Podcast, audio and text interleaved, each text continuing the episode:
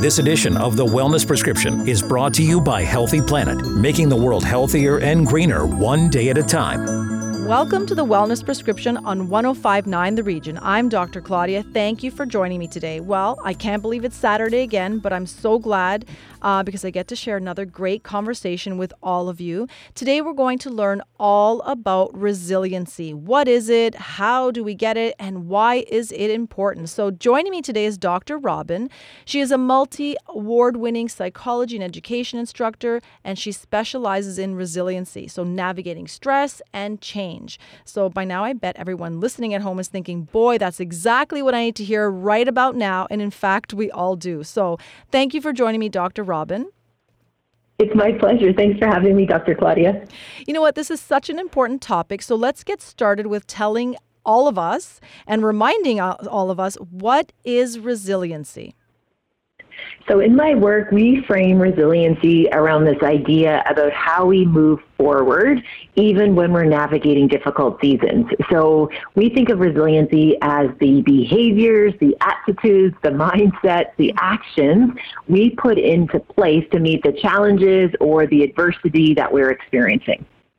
And so you say that how we get to a place of being resilient may differ for everyone, but the practice of pushing onward through difficult, difficulty is a choice. How so? Yeah, so one of the things we often think about, and again, when I started this research almost 20 years ago, there was a lot in the literature about the fact that we were either born resilient or we weren't resilient, and that was a discussion for a wee while. And what I tried to bring to this conversation is really actually noticing that there's many different ways to think of our human resiliency, our ability to bounce back or push through. And ultimately, it comes down to the behaviors that we choose to use. And so I appreciate that there could be a slew of maladaptive behaviors that we might develop based on our life circumstance. And I'm also aware that there could be some adaptive behaviors, behaviors that do help us make the next right decision, help us be able to move through those challenges that we're facing. And so you teach people, groups, and companies how to be resilient.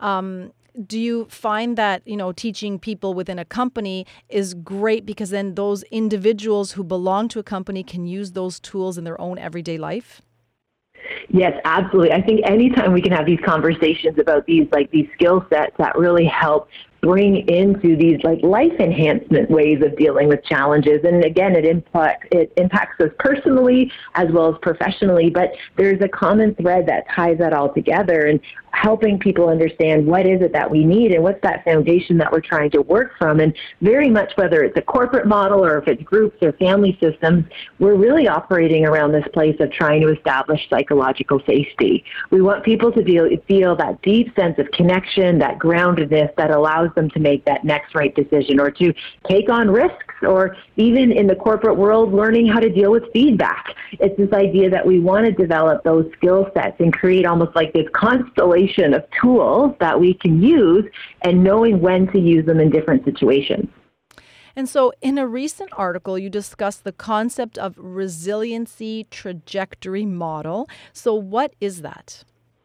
That's a great question. So, one of the things that I was really mindful of working with people from all different backgrounds, all different walks of life is obviously everyone's story is so unique. Your lived experience is very particular to your happenstance. And we also started to notice that there were some patterns of not necessarily what people were doing or what it looked like, but we noticed that there were these themes that came up to the surface. And the first one we came upon was regardless of the event or what we call the adverse experience, there was this initial decline phase where people feel walloped, people feel unsteady. It's all of a sudden it's almost as if we get fast forwarded into this very moment. It's like the world stops or all of a sudden it's like, okay, I thought I knew what was going on and now I have to kind of come to terms with whatever's ahead of me. And it could be a change in relationship status, it could be a loss of a job, it could be a diagnosis. It's just that moment where everyone almost like it pauses. So we identified that as the first phase in the model, and we call that decline.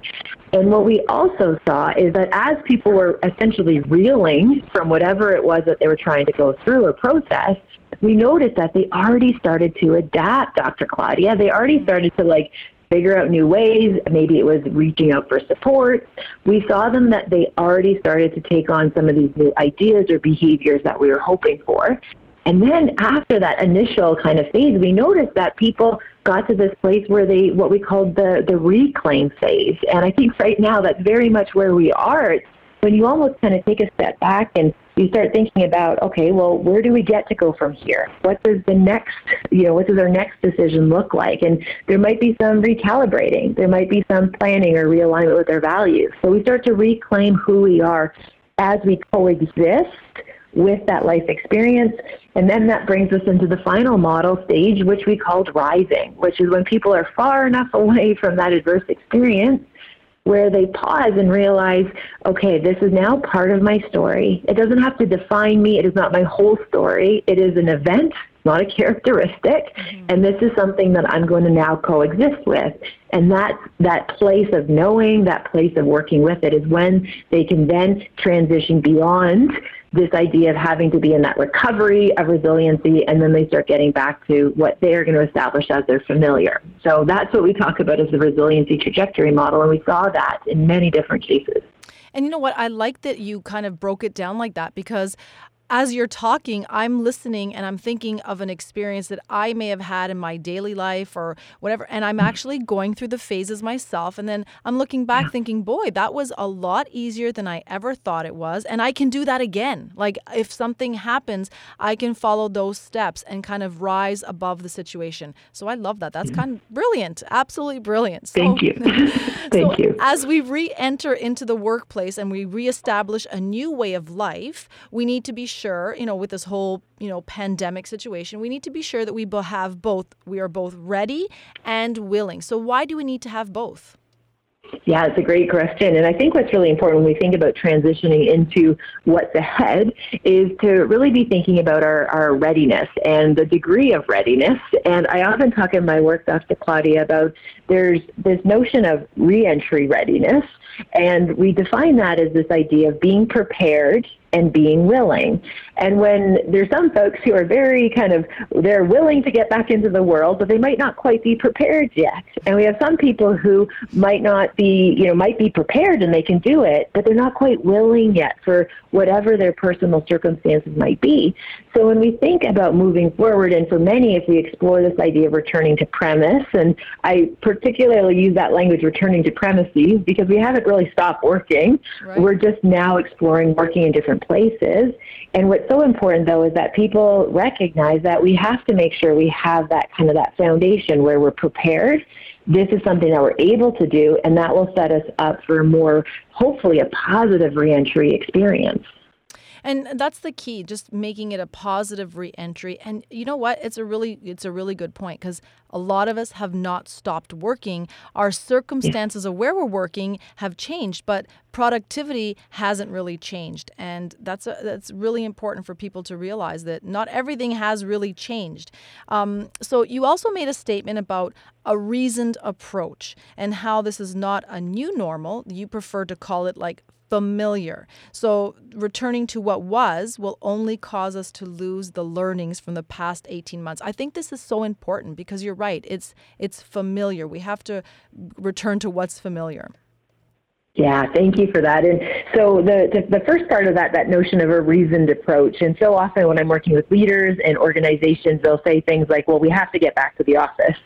Simply just having to get back to the office is actually not a reasoned approach if we actually say we need to get back onto the into the office space because we realize that, for example, we haven't really on board some of our new hires some of our new people haven't met one another yet. We're losing our social and emotional capital. That's why we have to get people back into the building. Now, that might be more of a reasoned approach. It makes sense. It's like, oh, okay. Or for more seasoned employees, maybe they haven't had feedback on their work on the last 18 months, mm-hmm. and they know that they have to get that feedback to be able to grow and to develop their skill set. So bringing people back into premise because we want to be able to give them the support and the feedback and the professional development opportunities, then again, that, Dr. Claudia, that's a reasoned approach. And often, though, I think where people are getting some of this resistance with their teams is it's not a reasoned approach. It's more this, this is what we've always done and this is how we should get back to it. So I think that's why the reasoned approach actually can help with readiness. If we understand the why, we're more able to see the value add or the return on our investment from going forward. Right. Now, in terms of what you mentioned about this new normal, and I'll tell you, that's a that's a, uh, a perspective that I find really challenging because I don't think there is anything normal about the fact that coast to coast to coast across our country, people are still reeling from what's happening with COVID. There's a needed racial reckoning. What's happening with our, discoveries with our indigenous communities. Like this, this isn't normal. We shouldn't assume that this is kind of this normal kind of baseline. I do prefer to use the word familiar. And before COVID, before March of 2020, we had a familiar. We were in really entrenched patterns of what we did and how we did it. And then all of a sudden the world got wobbly and all the turbulence and then all of a sudden we started to establish new familiars. And many of us, we actually use these last 18 months to establish a proof of concept of what's possible with these hybrid or these remote or work from anywhere work models. We showed what's possible. And now we're in this really precious place as we start to go into reentry where we can establish another series of familiars, things that we'll get used to and we'll build habits around and it'll become something again that's familiar to us at the time. And I find when we frame it as familiars, it creates an approach of looking at it as seasons. There's going to be a season for all of this, and right now we are in this season of reentry, and we want to make sure we're really studying and readying ourselves to make good choices.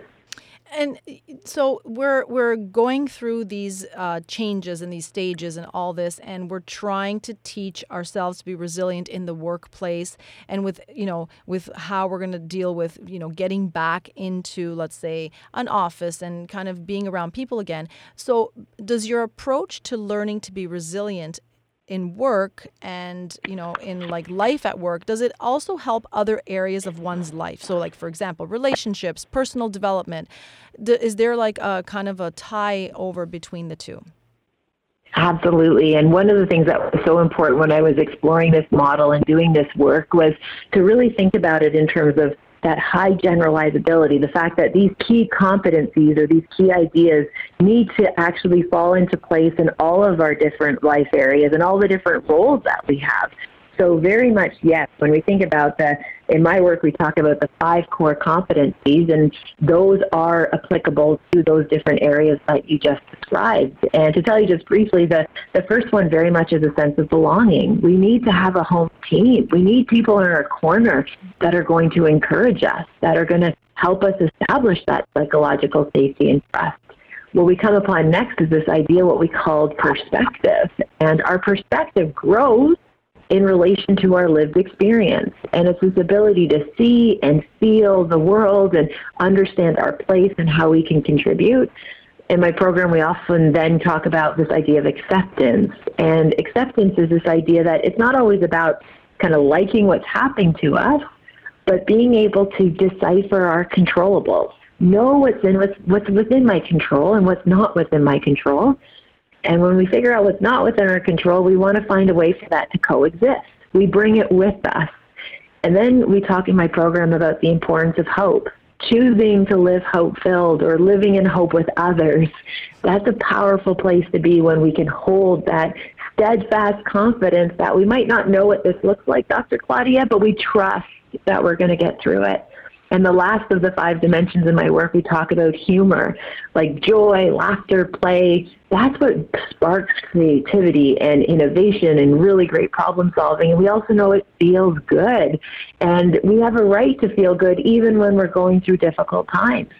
So what we see in my work is those five variables, they work together to create this area in which we can lean into or we can cultivate or foster.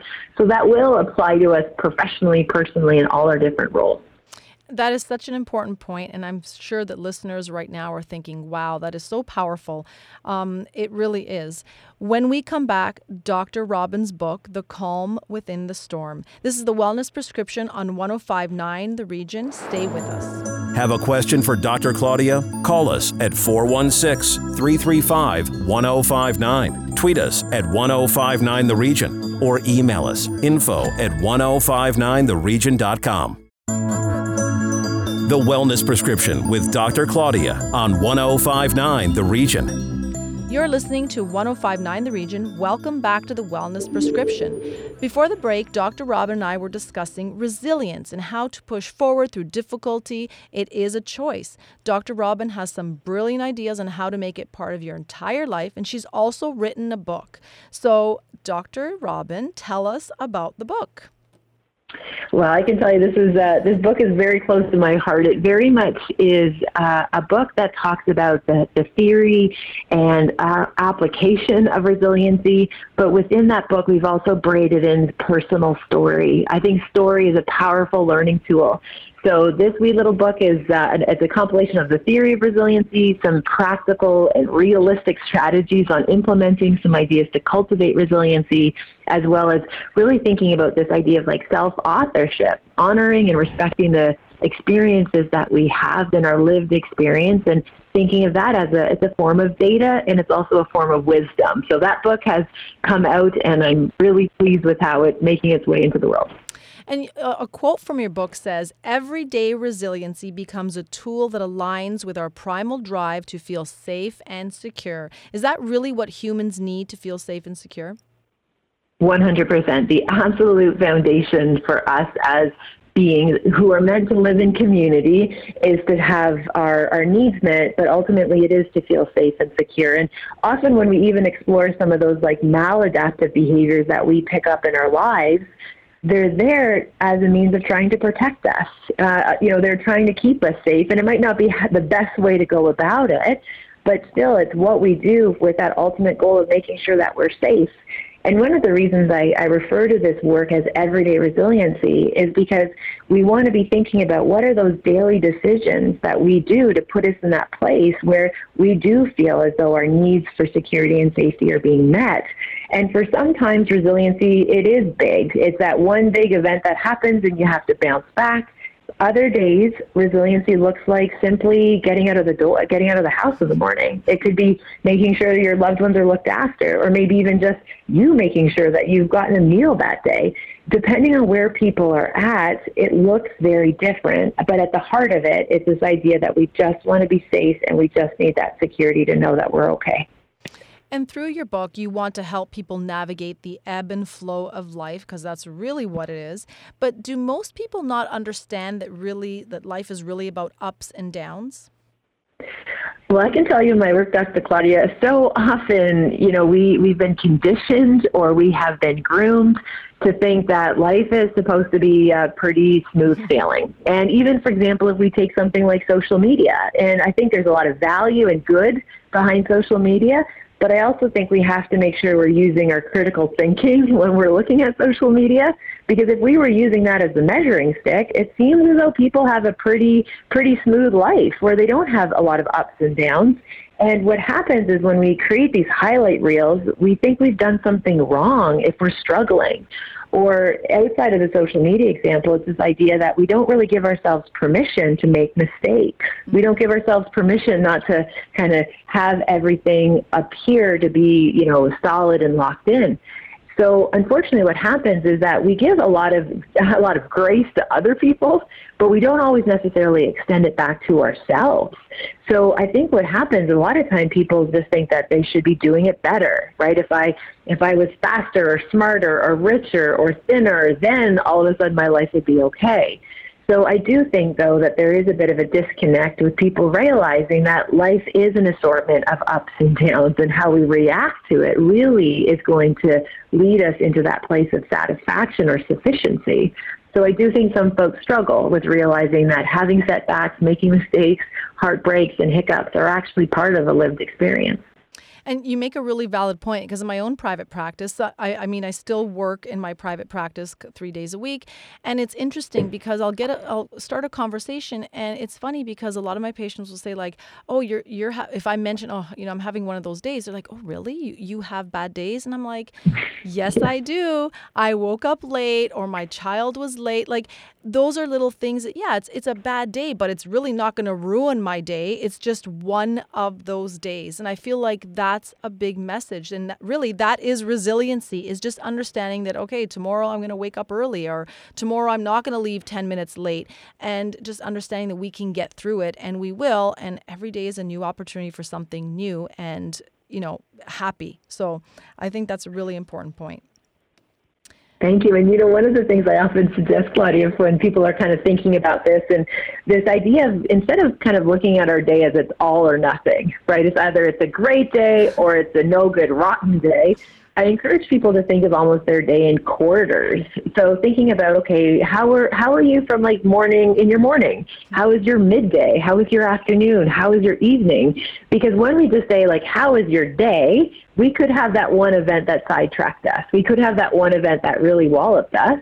However, if we think about it in that all or nothing mindset, then obviously we're going to come up short often. Versus, especially when I'm working, like we have three teenagers, and when I'm talking to my kiddos, we talk about the fact, like, okay, so maybe that one class today didn't go great, but there were a lot of other things that were that turned out pretty positively. So again, just helping with the reframe of not as all or nothing is a helpful approach when we start navigating those those very natural ebbs and flows. And you know, I'm so glad that you said that because I I'm I'm proud of myself actually because I had one of those moments the other like last week where I tried to explain to my kids. So I had a great response an email came in and i was hoping for this answer. And i was like wow you know I, what it was great. I said but in the same hour i got an email about another situation that did not turn out the way i wanted it. But it was like you know a give or take. And i was like you know what? The joy of you know having that moment kind of overtook everything. And it was like it didn't really matter. I just moved on from it. So i'm actually quite proud of myself and how i handled that. So That's amazing. And I love I love that you leaned into that joy because our natural tendency, the way we're actually hardwired, Dr. Claudia, usually is to, to focus on the negative. And if you think about it from an evolutionary perspective, we would do that because it would be like we had to keep ourselves safe. Right. So we don't want to know about all of the sunshine and the rainbows. We want to know about the threats out there. So we have a tendency to get drawn into the negative. So I love how you reframe that. And even though there was a negative experience and a positive experience, you chose to lean into the positive, And we have to do that with intention and effort. We don't do that naturally. So you want to coach yourself to do that, which is a great example that you just showed us. Well, thank you very much. So I love that you want us all to know that we can do hard things. In fact, I love that that's right on the front page of your website. Um, and with guidance from your book, you hope to help people not feel like everything is hard, right? I mean, I think that's a really important point. Yeah, and you know, I I think so often we have this tendency of getting just kind of pulled down by our circumstances, and and that's why we really want to cultivate that perspective. That you know, I want people to say like, I can do hard things. That give themselves that again, that steadfast confidence that they can do it, and also know, Dr. Claudia, that they can do great things. You know, it's good to feel good. It's good to hold good feeling thoughts and good feeling actions. And that doesn't make us selfish or, you know, it's science. It's something that we are going to have days where this might come more readily to us. There's going to be days that are more challenging. How we show up for them and how we show up for ourselves is really going to help us understand what this big picture is going to look like. So I very much want people to know that they can do hard things. And in my book, I talk about a lot of examples of that in lived experience and I also want people to know they can do great things and it's good to feel good. And so, before I wrap up here, what are some of the obstacles that derail us? Yeah, it's a great question. And it's actually something we cover in the book where we've identified that there's really three that we saw that consistently show up for persons. And, and the first very much is stress. It's how we experience stress in our bodies is going to really preclude us making those good choices and striving for those good feeling experiences. So stress definitely is a big block, and one explains why the last 18 months has been so challenging for everyone because we're in a state of distress. The second that we talk about in the book is the idea of fear. Fear is so big and it's heavy. And often when we are in this place of trying to make good choices, we all of a sudden experience fear and how we respond and treat and react to fear very much precludes our capacity for resiliency. So we want to be really mindful of how we experience fear. And the last one I talked about in the book is stigma. the stigma that we carry about ourselves is very much something that we are holding ourselves back from. And the stigma can look like many different things. In my book, I actually describe all the different forms of stigma and how do we address those. And as somebody personally myself, and I talk openly about this, as someone who has experienced mental health challenges, as someone who does navigate ADHD as an adult, like these these are things that routinely get put under that stigma association. But when we start to ally up with some of our challenges, we realize that they actually can be some of our signature strengths. So those are the things that we identified stress, fear, and stigma. And my invitation for persons is to really put some good thought behind those and see how we can use this in a way that actually moves us forward closer to our goals than letting it actually pull us farther away from where we want to be. And so, is it really important to set a goal on where you want to be, where you want your mindset to go? Absolutely. And I often talk to persons about like, I love that, you know, in our culture, we're very much conditioned that, you know, January is New Year's and we start thinking about goals, despite the fact that we know we're not always really successful with changing our behavior. Uh, and I always love that my educators, they always think of New Year as September, right? So I appreciate we have this mindset of goal setting. What I really encourage people, though, is to actually take it down to a micro level. I want you to set your intention each and every morning what kind of day you want to have. I want you to make up your mind first thing in the morning what kind of day you want to have versus kind of waiting for the world to tell you what kind of day you're going to have.